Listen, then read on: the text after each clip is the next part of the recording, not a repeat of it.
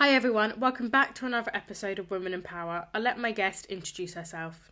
Hi, my name is Ravisha. I currently work in pharmaceuticals and I'm excited to be here. I'm excited for you to be here too. Yeah. So let's just start off like what was like your childhood like growing up?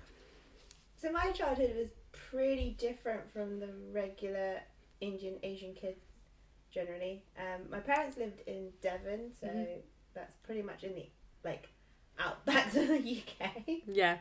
Um, so I actually grew up being the only Indian kid in my school, which was interesting.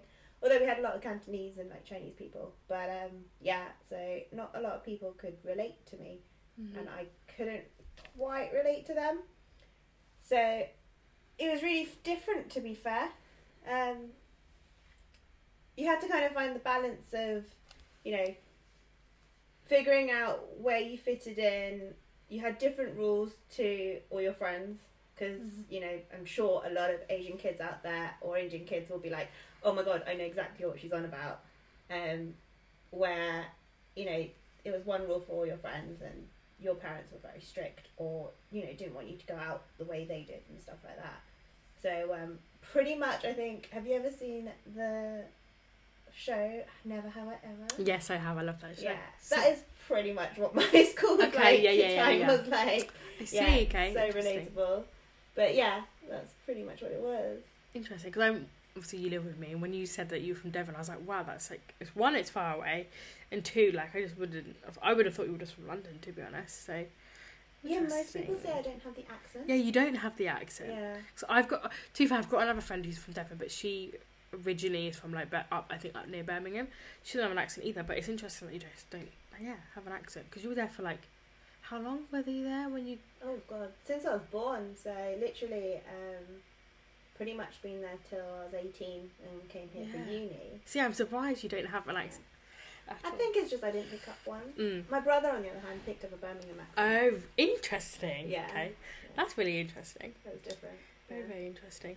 Um, so did anyone like influence you, or inspire you, like from your childhood? Uh, hmm. I wouldn't say anyone influenced me um, in my childhood, to be fair. Mhm. Like, generally, the people around me, you know, back in the 90s, I don't think you really had exposure to people Yeah. that could influence you, you know? Um, you had celebrities and people on TV, but no, I didn't really. Um, it was more of just, you know, you go to school, you make your friends, follow, Mm. follow the rules. Yeah, yeah, And um, yeah, I think well, I got more influence when I like got older and kind of found myself, hmm which I think is a better way to do it. yeah. Um, you know, always admire whoever you admire, but yeah, as you go through like your life and stuff, you always change and adapt and kind of really found myself more when I left home. hmm Yeah. So yeah. Interesting. So, what was school life and like your journey at school? Like, I mean, we could talk about primary school or like secondary. We can talk about both, really. Oh wow. Uh, now you're trying to rack my memory. um, like I said, it was different to what most kids might experience that are Indian. Um, kind of just went with the flow of school, and what surprises most people, they're like, "Oh, if you were the only person there, did you experience racism and things like that?" And I'm Mm. like, actually, no. Interesting. Like, even though I was the only Indian in my school, Mhm. none of my friends or people I knew were racist. Um, in fact, I probably got more racism coming up to London than I did in Devon, That's which is quite hmm. interesting. That's really. I think when you, I remember you saying that to my mum, and I think mum told me I was like, "That's so surprising," because when you when you look at London, you would think it's very multicultural. I mean, you do obviously you're going to get racisms anywhere in the UK or anywhere in the world, but like I'm very surprised that you didn't. You got more in London than you did compared to like living in Devon. Yeah, I think you know what, on the whole, like they weren't in that mind frame. Or the Mhm. people I met. Maybe we were lucky, I don't Mm, know. Yeah. Um, maybe I was too young to notice back then, but genuinely, like, I had good friends, good people around me.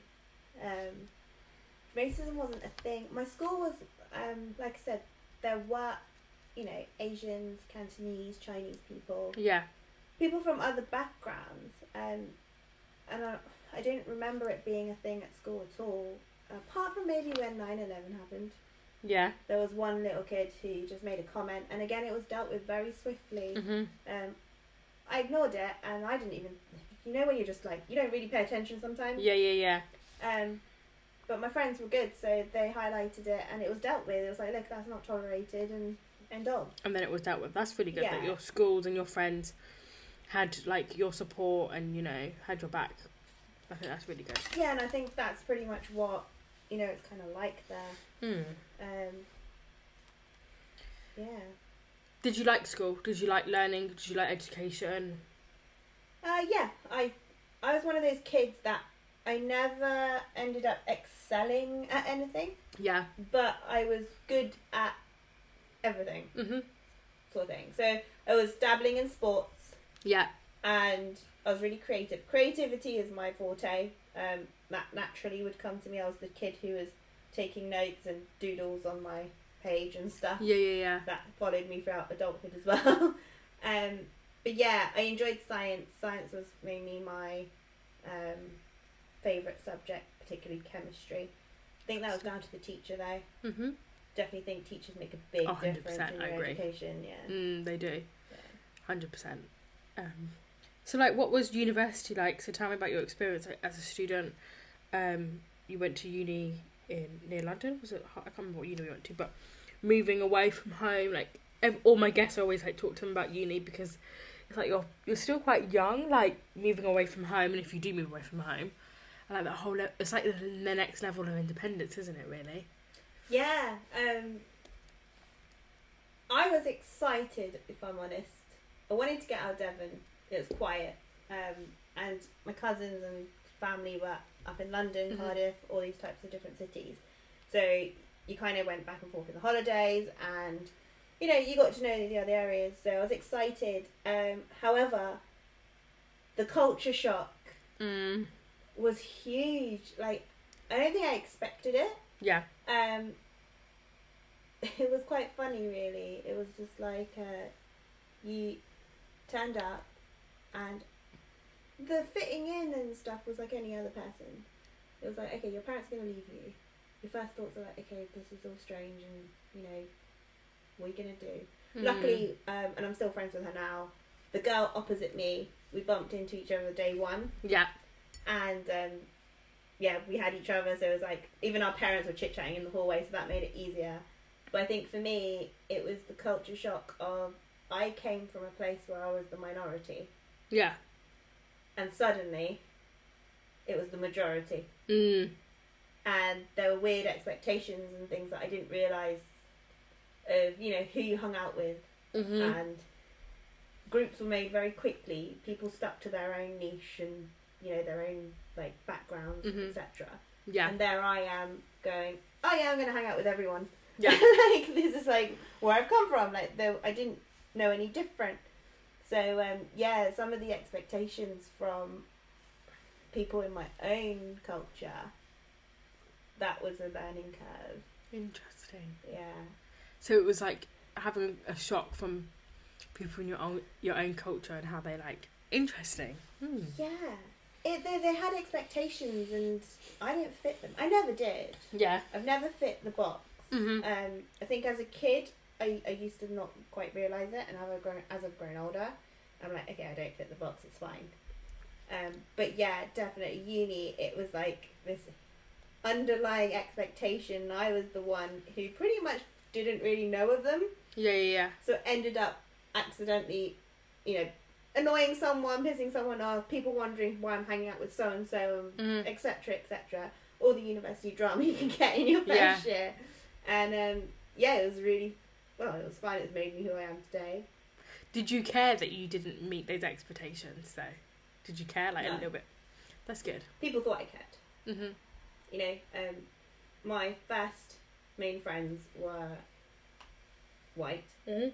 We're still best friends now. Um, my second lot of friends I made mainly in second year. Yeah. Um, I was very much. I don't really get attached. Yeah. I like you. I like you. I'll never be rude to anyone. But um, you know, it it is what it is. I attract people. I've noticed. Mm. So uh, yeah, my first year was people thought we were friends. I didn't quite see the same, and I just moved on. I, I don't like drama, Yeah.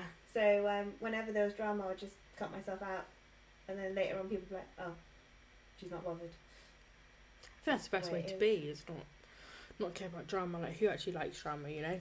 Yeah, and I think I get that from my parents. Mm. My parents don't really entertain it. Yeah, I They think that's never good. Um, I don't know if I asked you, but what did you actually study? Like at university, did you like your subject and things? have. I hated my subject. okay, interesting. Um, I picked biomedical. Well, no, I wanted to pick biochemical engineering. That quickly turned into biochemistry, which Yep. I was naturally good at. So, like I said before, chemistry was my favorite. I could do biochemistry, and then one of the modules was a pure maths module, and I cannot, for the life of me, do maths Mm.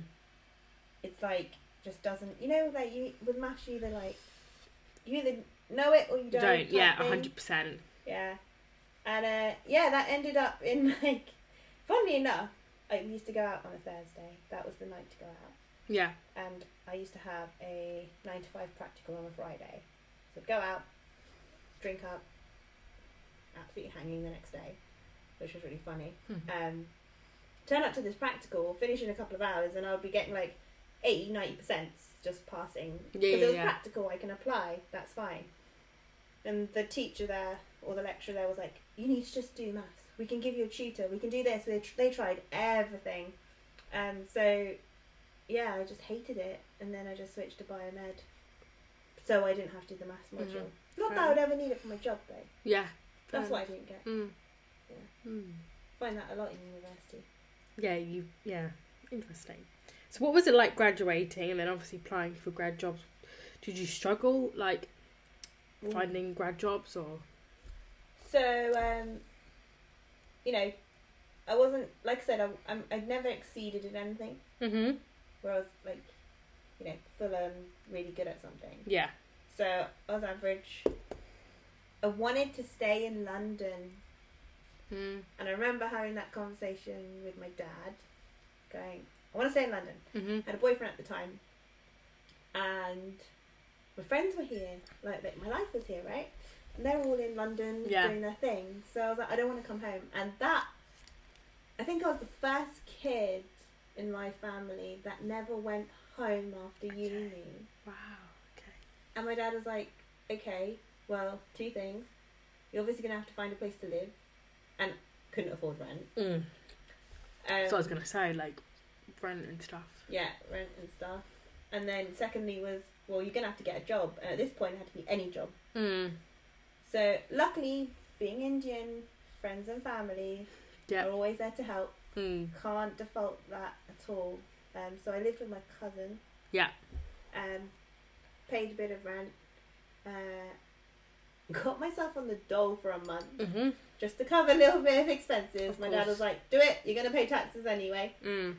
And then, well, it took about four weeks to find my first job, which was in a call centre. Mm-hmm. Yeah. Did you like it? Hated it.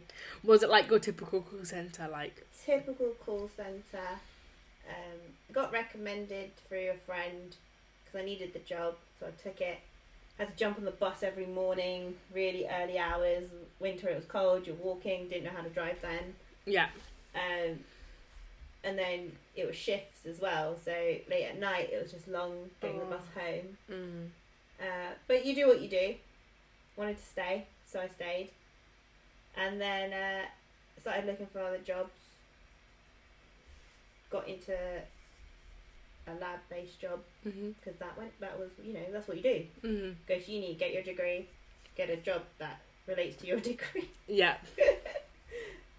Didn't really like that job either.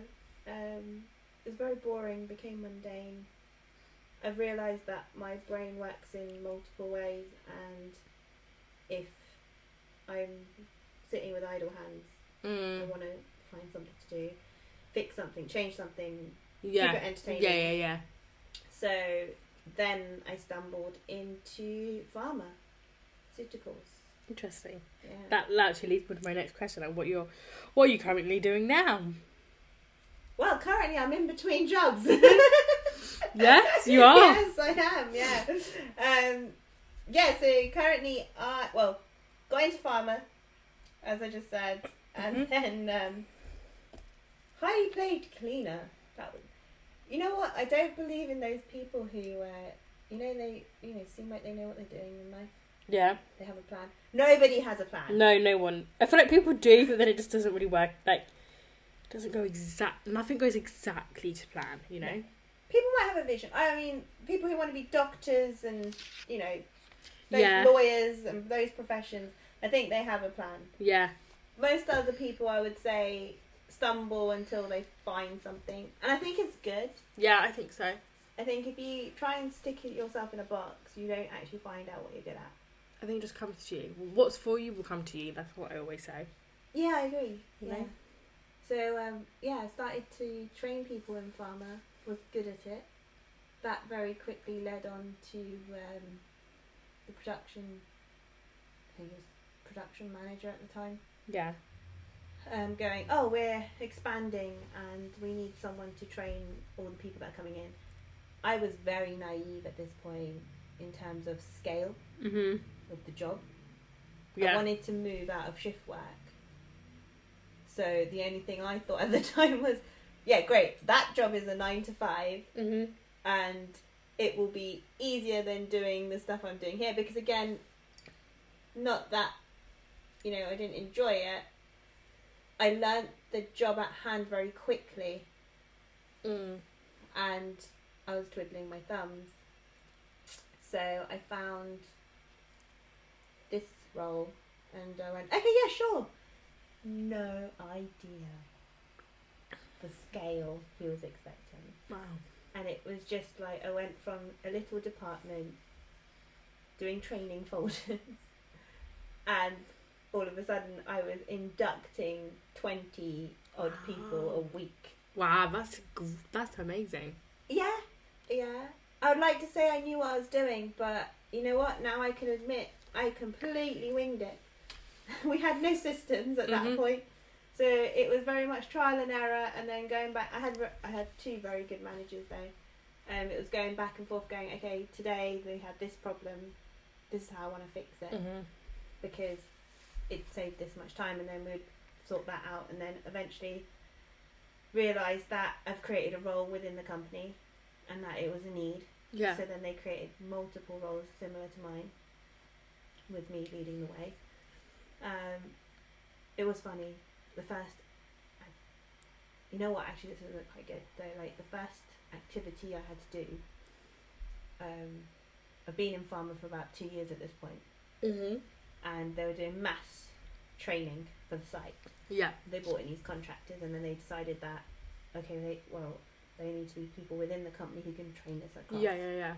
So my boss, being the way he was, he was very much go swim, Mm. and if you need me, I'll throw you the rubber ducky to help you float type person. I was like, okay, cool. Got in this room, bunch of like, there's 15 of us, two people who were training us up, and they went around the room, you know, you introduce yourself. And there's like, well, 15 years of experience, 14 years in pharma, 20, whatever you wanted, like high numbers, double figures Wow. comes to me and I'm like, "Hi, um, I'm Ravi." Really sheepishly, just going, "I have been here for two years, and yeah, that's it." and they all just looked at me. Waiting for me to say something else. I was like, "I, I have nothing else." Nothing to else to say. say. Oh, bless you. That's so sweet. Yeah. Talk about throwing me in the deep, Deep end. end. But then I Yeah. feel like sometimes you have to like just be just chucked to the deep end just to like, you know, to learn how to swim. I guess I don't, you know that that, that kind of saying. I think it just kind of helps. I think it helps with confidence just being chucked in the deep end. Yeah. Well, it. You know what? I feel like you have to try. Mhm. If you try and fail, you'll learn more hundred percent. than if you try and it goes really well. Yeah. and I would say my training career has been a lot of trial and error and learning from my mistakes. Equally, if you don't learn from your mistakes, it never moves forward either. So, definitely that led into my current role. So, I'm leading it for site now um, with new challenges.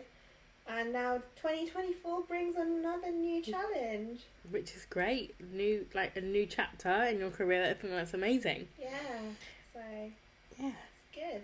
very very good. It's exciting. Twenty twenty four. It's around the corner and it's very exciting. Yeah, lots Um, of things going on. Yeah, lots of things. Um, so how do you balance like your career, personal life? You know, like, how do you balance that all? Mm. How does anyone? That's a good question. How does It's like, anyone? How does anyone? How does anyone do it? uh, I guess I've learnt to put my time first.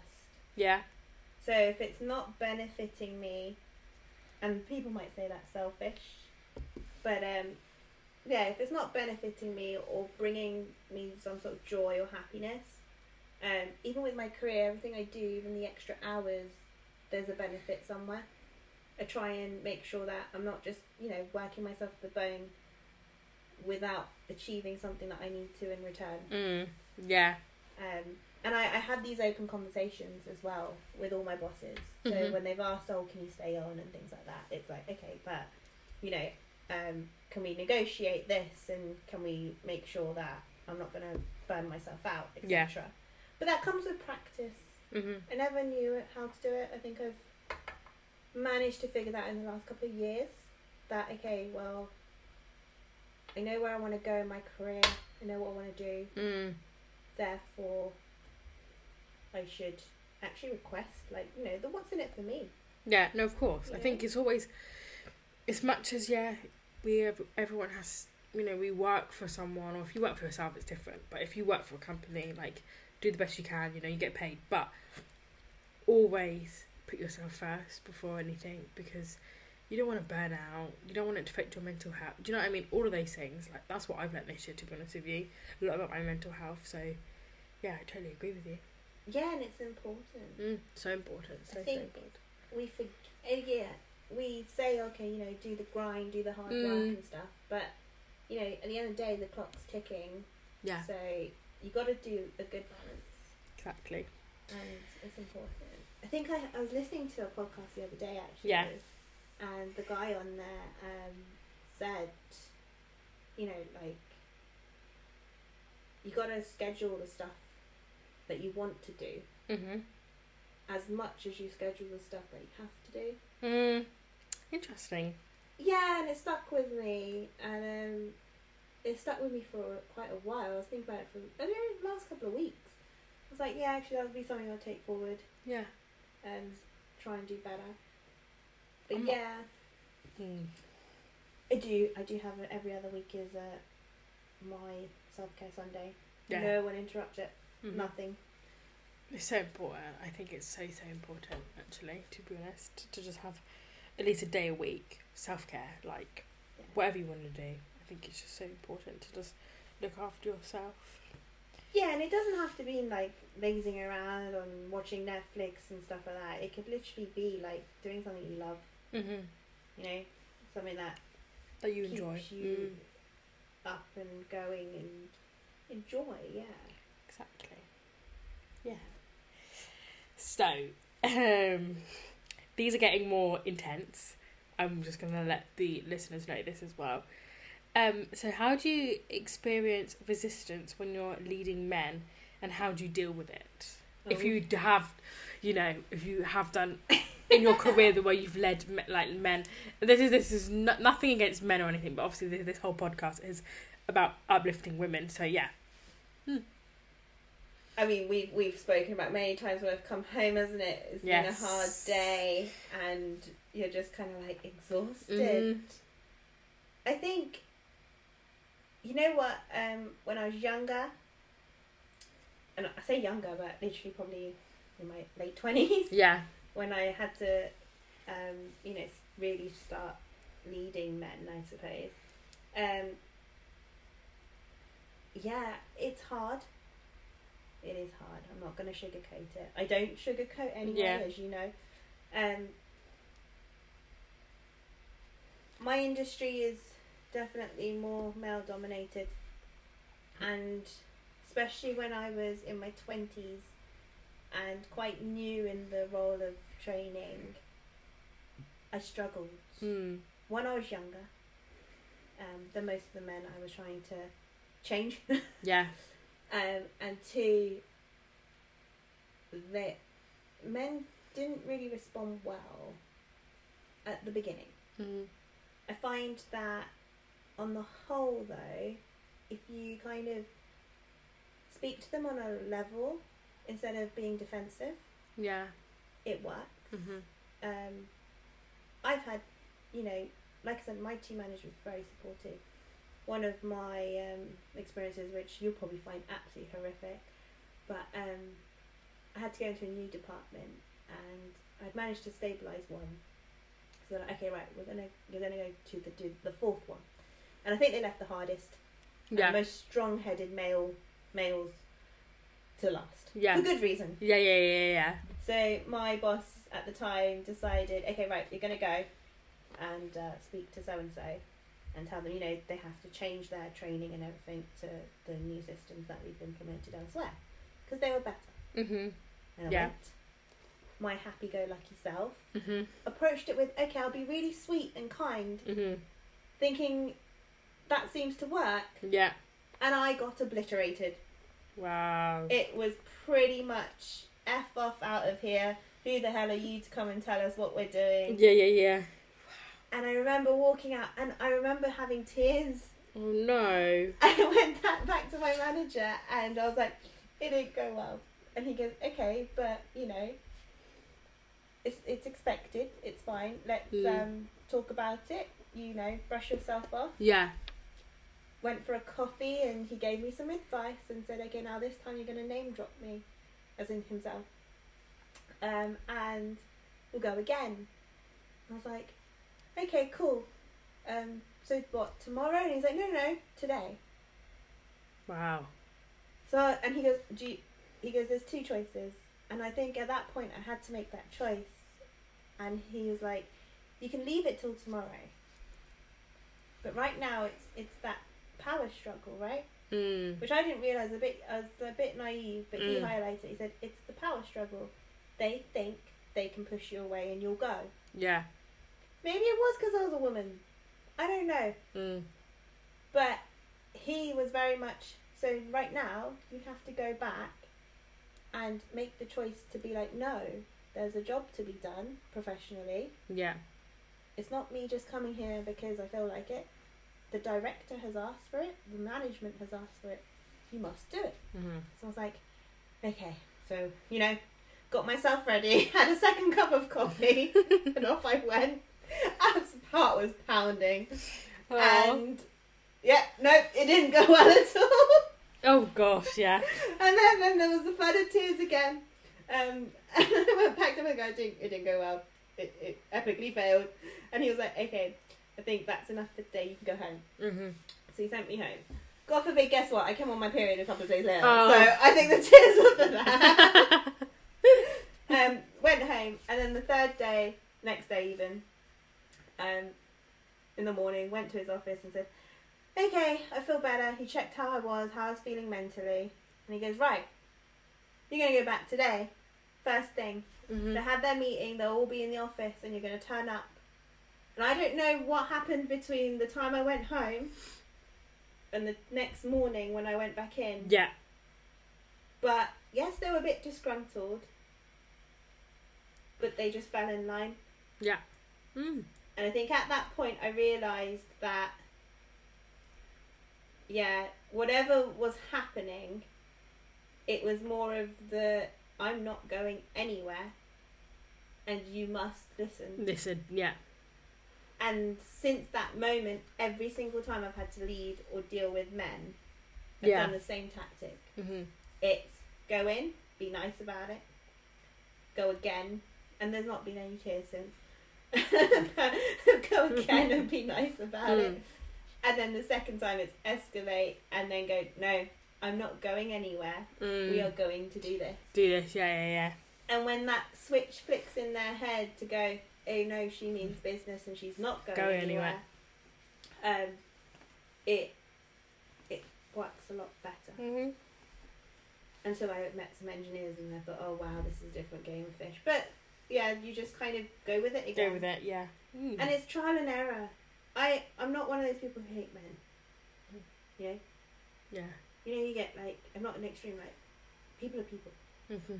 And genuinely, you just gotta find out what makes them tick. Mhm. Same with men. Yeah.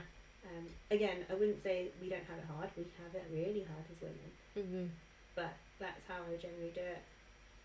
Find out what makes them tick, and then persistence. Mhm. Um, yeah. Interesting.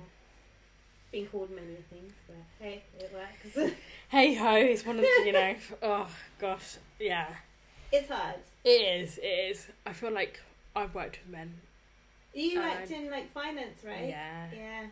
Yeah. I mean, How was that? they when I first started, they made it such a conscious effort that they were never offending me, or if I not offending me in the sense that they were saying inappropriate things, just in a finance office, very sales like calling out, you know, you want to get your trades in and stuff like that, like a lot of swearing, and I think they don't want to offend me in the sense of they're swearing too much, mate. It's totally fine. I I swear, like it's cool. Yeah. Um, got on with I got on with a- a handful of them. Some of them not so much, but I think the same with you. I just found a s- I sa- I- it sounds weird, but I found a soft spot for like a lot of them, and then like I helped a lot. I helped them a lot, meant like with their mental health, and I think I saw a lot of things that maybe not everyone really sees. Like I tried, I did. Obviously, I was a marketing manager there, did that, and then I did a bit more. Like I I did a lot of staff events, little little things for them that like would put a smile on their face. Like, I remember there was a few times I would put like chocolates on their desks. I think one of the guys was like, "Oh, that's really made my morning." It's like little things like that that's gonna, you know, Yeah. uplift them for the day. It's funny you say that because um, recently I was um, for the last six or seven months I had to work with the engineering Mhm. department at my workplace, all men. Yeah, couple of girls, Mm. but um, a few women and stuff. But generally, majority, I'd say ninety nine percent. hmm Male. yeah, And I found it was the little stuff. So I had to take them biscuits, mm. and I think they, I think a few of them clocked. They're like, every time I now gave a biscuit, they were like, "You want something?" And it was like. No, no, no, just have the biscuit. But maybe later on in the week I need something from you. Yeah, but they responded really well to the sensitive side more than the headstrong side. hmm And it wasn't that they didn't respect the headstrong side. When stuff had to get done, they knew I meant business. yeah, yeah, yeah. But um, a lot of them actually preferred that you cared. You know, a couple of guys said, you know what, with you, Ravisha, we can tell that you care with what you're doing. So therefore, they wanted to care. Mm. And I think that's something we as women have been told to go completely opposite to in the workplace. yeah, It's like, no, you can't get anything done unless you are the boss bitch. mm. And you have to be headstrong because these male guys have got, you know, a level up on us, which is true. But let's use our strengths, hmm you know? And that actually goes back to one of your Mm. questions. Um, I admire, is it, she's the president in New Zealand? yes. I know. Yeah. exa- I can't remember her I name. can't remember her name. I think she's amazing. Yeah, Yeah. I know exactly who you're talking about. Yeah, mm. and she had like a speech on actually you know people generally think that to be in power you need to be this headstrong person and all these like really Mm. like hard hitting things and she's like much more softer Mm. and she's doing well she's doing so she's well. doing so well right and yeah people might judge her on it because she's doing well i feel Maybe, But yeah. Mm. yeah, I think I've learned definitely in my career that sometimes being that headstrong woman actually is a negative some like thing Mhm. to have, but it can also be a positive in both senses. Don't be afraid to be soft. Mm. I agree. Yeah, I totally agree. we can do both, right? Yeah, of course you can Yeah. do both. You can, You can do both, and You you, can, can. figure out as like which ones to use when. exactly. A hundred percent, hundred percent. But actually, yeah, not being afraid to be soft actually works quite well too. I thought, yeah, and then being like headstrong as well, and being like, because I was a bit like that in my jo- my recent job. I was very like strong headed. Mm. I knew what I wanted. I remember I was very. I got on with the CEO so well. Like I still get on with it. Like we still message now and again. But he used to say to like uh, from colleagues like, "Oh, Kev is very like, I can't remember what the word was like, strong or very like, I don't know. Like I, I think what I kind of like not put on a front when I was when I first started, but I was like, okay, I'm in a company with, with loads of men. I don't want them to take advantage, not in that sense, but like take advantage of me because I am a woman. Maybe see me as weak. So I, I, I seemed overly confident or overly Yes. strong Yeah. just because I don't want them to be. I don't want them to see my weakness because as soon as men see some kind of weakness, That's it. They're They all can- over it. hundred Yeah. percent. So I had to be like, no, like I know my. I'm gonna swear here. I know my shit. Like don't, don't. do you know what I mean? So No, I get it. I totally get Yeah. what you mean. And it's so hard, mm, right? Like you, you con. Do you find that you were constant? Because I do. Yeah. You're constantly trying to find this balance between being soft and kind yeah, because you know that works, but equally you need to figure out when you have to be headstrong. And then hundred percent. God forbid the amount of times when I've been too headstrong because, like I said, I kind of trial and error it, right? And then you've been too headstrong, and you know, I, I've been like brought up like, oh, she's a bitch, she's that, mind my language, and fine. you know, I've been victimizing. I was like, Mm. no, this is part of the job, we have to do assessments. Yeah, But because you kind of think, okay, well, these people, I need to be a bit more headstrong, and then you realise, wait, that's not going to work.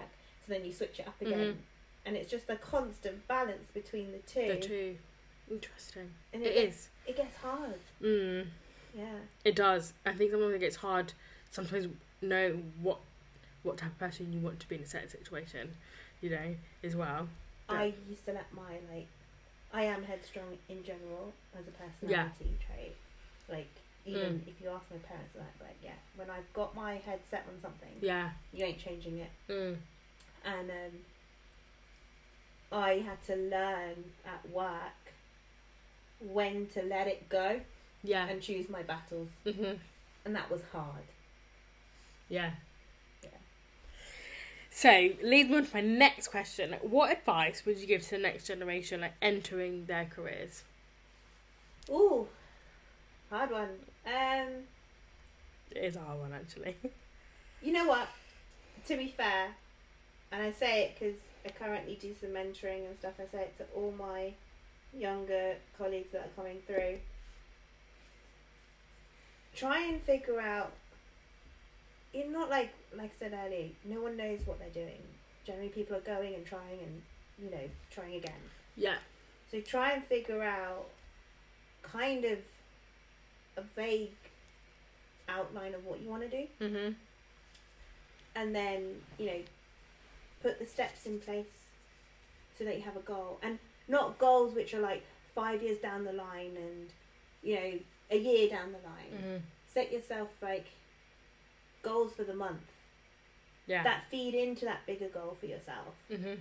and you know i get loads of people in my job because like i said i'm in training but let's say more learning and development mentoring and stuff nowadays and uh, everyone goes oh yeah how can i get to you know the management role and they've only just started Mhm. and i'm like okay it's great you want to get into the management role but where what niche this is a huge company you know there Yeah. are so many avenues you can take do you know where you want to go Mm.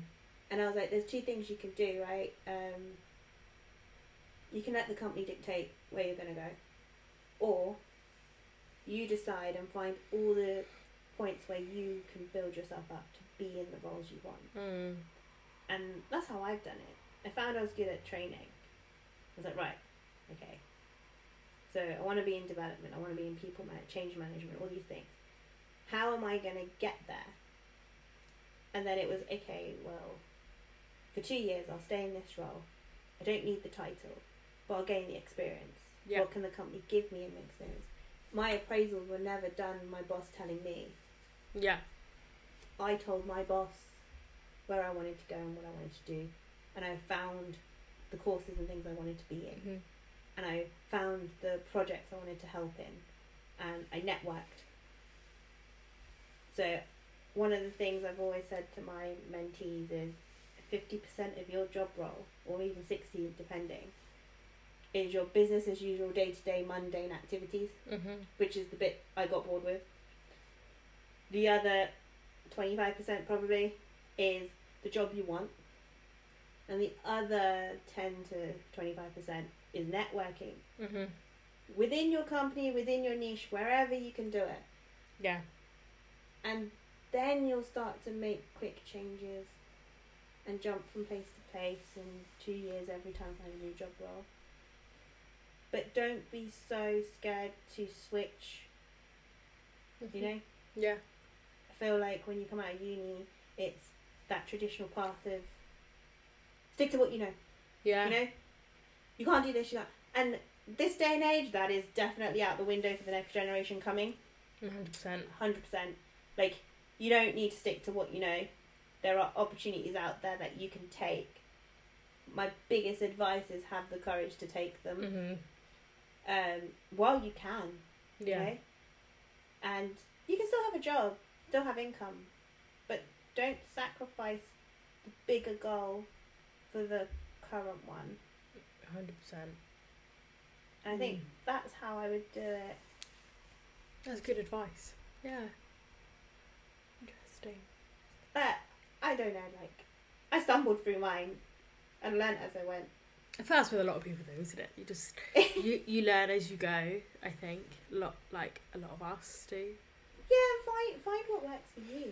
Yeah, definitely. Always, always ask. I'll tell you what. Actually, one really good advice for those people that are coming up because I know that you are aiming for them. hmm um, ask, ask, ask, and ask. Mm. The internet is a great place. You can learn a lot, but the one thing the internet won't tell you is the mistakes that people made. Yeah. Save yourself time. Find someone in what you want to do, and ask them about the mistakes they make. Not so that you can avoid mistakes, but so you don't make the ones that waste your time. Yeah. Yeah. Yeah. Yeah. Yeah. yeah. If I know somebody who knows something more than me, I have no qualms about asking. I Mhm. used to walk into the CEO's office and go, "Hey, I'm struggling with this project. I don't quite know. I can't get the answers I need. What do you need? How can I get there?" Yeah. And he used to tell me. And even when- now that I'm leaving, he even like the other day spoke to me in my office, gave me advice for my next career and what steps to take Mhm. because he knows Mm. right? He's a CEO. He knows where to send you or what to kind of look at.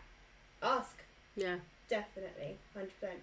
Learn off the internet, but you won't learn mistakes. Yeah. I feel like the internet, as much as it's a great place to learn things, I think it's come quite limited, like you said. Mm. Like it just doesn't tell you everything. People think it No. tells you everything, It- but it doesn't. It will tell you the things you need to learn, but what it can't tell you is mistakes Yeah, hundred percent. Yeah. I go- totally agree. Hundred percent. because they're different for everything. Hmm. Yeah. Hmm. Yeah. Yeah. So, um, who was or is like a role model or like a leadership mentor, like to you? So a mentor.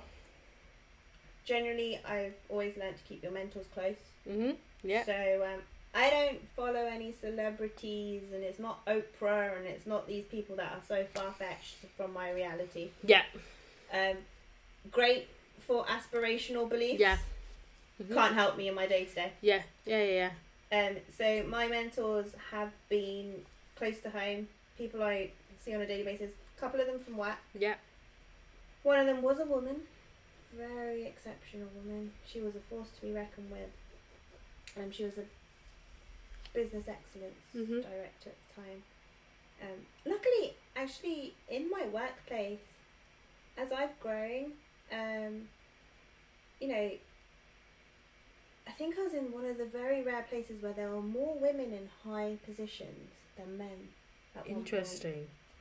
That's Um, an interesting fact. and definitely uh, one of the years it was 50 50 split easily um, so I, I was surrounded by women who you know carved their own career paths Mm. and worked their way up were knowledgeable to the nth degree and um, i very quickly realized that if i sat near these women I will just be like a sponge. Yeah. And the way I am, like I said, I will walk up into the office and ask questions. It's just Mhm. the way I am. And so I had a really good mentor for about three, four years where she was just like, okay, what do you want to do in your career? We used to chat. Uh, I used to tell her about all the difficulties. And she, you know, she completely supported me That's great. not just in my career, but you know, when things were hard at home, Mm-hmm. just woman to woman, talking about stuff, Yeah. and um, very open to you know different difficulties that people have in their cultures. You know, she was very open to have those conversations, and she was definitely one of the people that I admired Mm-hmm. um, and learnt from. Even today, like I know I can message her and be like, you know what, like I'm starting this new job, um, kind of you know, not sure what I'm doing, what, do-" and I can easily just message her and go, hey, shall we catch up for a coffee? Yeah, and yeah, like yeah. she'll happily like be that mentor again. Um, and I think that's what you should have. Mm, Mentors should be 100%. close to home Mm-hmm. um, aspirational people that you know you look up to can be the celebs, the podcasters, the Yeah. people who think on the same mind frame. A hundred percent. Yeah. Yeah. Um. So, what are the ways that you stay grounded and like take care of yourself? We touched a little bit on like self care.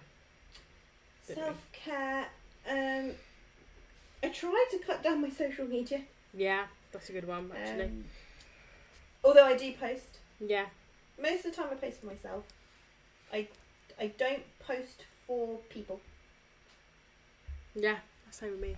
generally yeah um because you just learn that why are we why do you want to post unless you are using it to expand a business or your Yeah. brand or something like that posting for people is actually not something i'm interested in Mm. um it is more about expressing myself owning my like thought process and you know being a person that is confident to go this is who i am Mm. and i think grounding comes from that Yeah. um i don't watch any reality tv Mm. uh never have been into it Yeah. um because i feel that actually doesn't help me be grounded Yeah. I agree. it can picture it can paint this picture perfect thing that can be completely unattainable Yeah. um, and it's all about the looks and stuff it's not really about the personality Mm. side of things mm-hmm. um, so i try and stay away from that my family and friends keep me grounded Nice. yeah i have been very lucky to have very good friends in my life That's good. I think that's always that's so important to have like good people around you as well. Yeah, always. And I, I say it to my family as well because I think with Indians there is that culture of you know family first, Yeah. um, everyone else next, and that's great. But if it's toxic, it's toxic. Mhm. Let's not sugarcoat it. Mm. Um, so I've learned that you know I have a very small, small group of friends.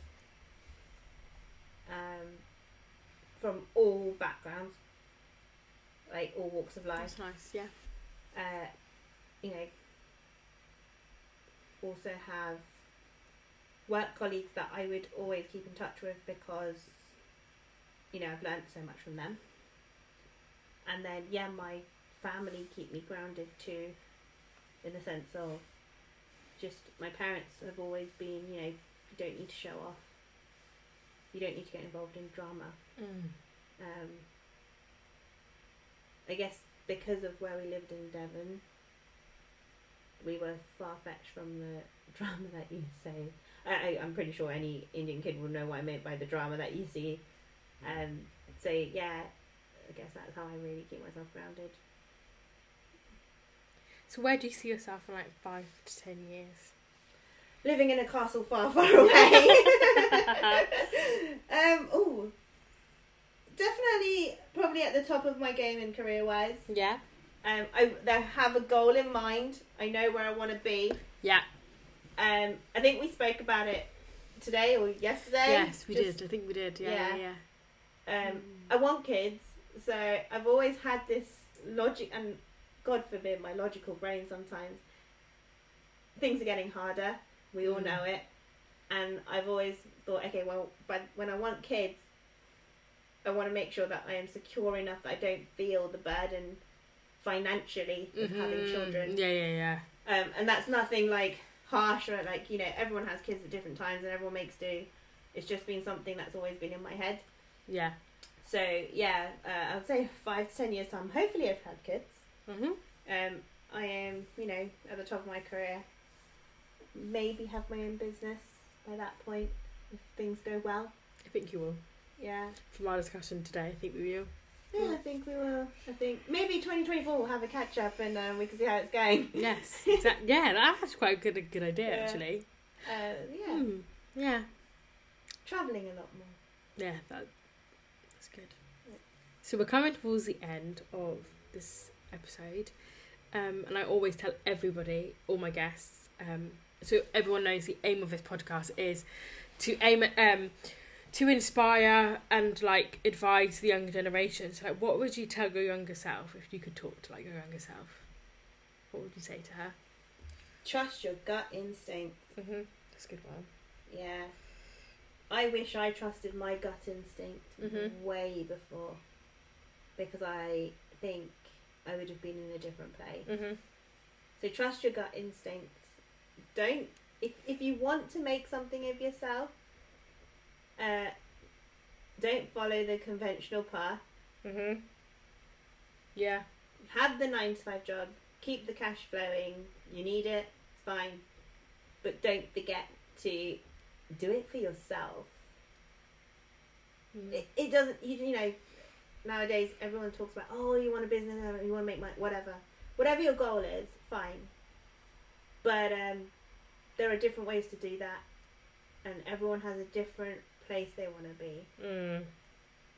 Uh, finally, you know, anytime comfort creeps in, uh, move. Up, start, do something different. Yeah. 'Cause comfort is your worst enemy. And like, yeah, I'm guessing this is to like keep people driven and things like that. And Yep. that's where you find you start expanding not just yourself mentally, uh, physically. Things fall into place. It might Mhm. not seem like it, but they do. So yeah, definitely uh, keep going. Well, thank you, Ravita, for you know being a part of this whole journey with Women in Power uh, podcast series. So yeah, thanks. Yeah. Thanks. If you're hearing this message, you've listened to the entire episode, and for that, I want to thank you from the bottom of my heart. And I hope you enjoyed this new episode. And if you did, please leave a review on Apple Podcasts and Spotify.